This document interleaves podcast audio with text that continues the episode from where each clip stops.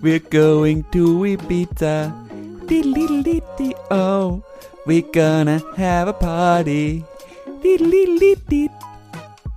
Genau das habe ich gehört oder haben wir gehört, als wir nach Ibiza geflogen sind. Ich hab's doch gewusst. Aber was hast du denn bitte gedacht, als die Frau im Clownskostüm auf den Fahrradfahrer losgeht? Dass die Frau vielleicht ein bisschen eins an Latte hat und äh, erstmal die Polizei sich wieder drum kümmern sollte? Vielleicht fehlt der armen Frau auch einfach ein bisschen Urlaub. Deswegen machen wir jetzt auch erstmal zwei Wochen Pause, oder? Richtig, dass du dich nämlich durch den ganzen Corona-Dschungel schlagen kannst und erstmal überall schön durch jedes Land, das du reist, 48 Tests machen darfst. Ja, ich glaube das auch. Und ich brauche auf jeden Fall ein bisschen Erholung, um mich mal komplett auszunüchtern, oder wie siehst du das?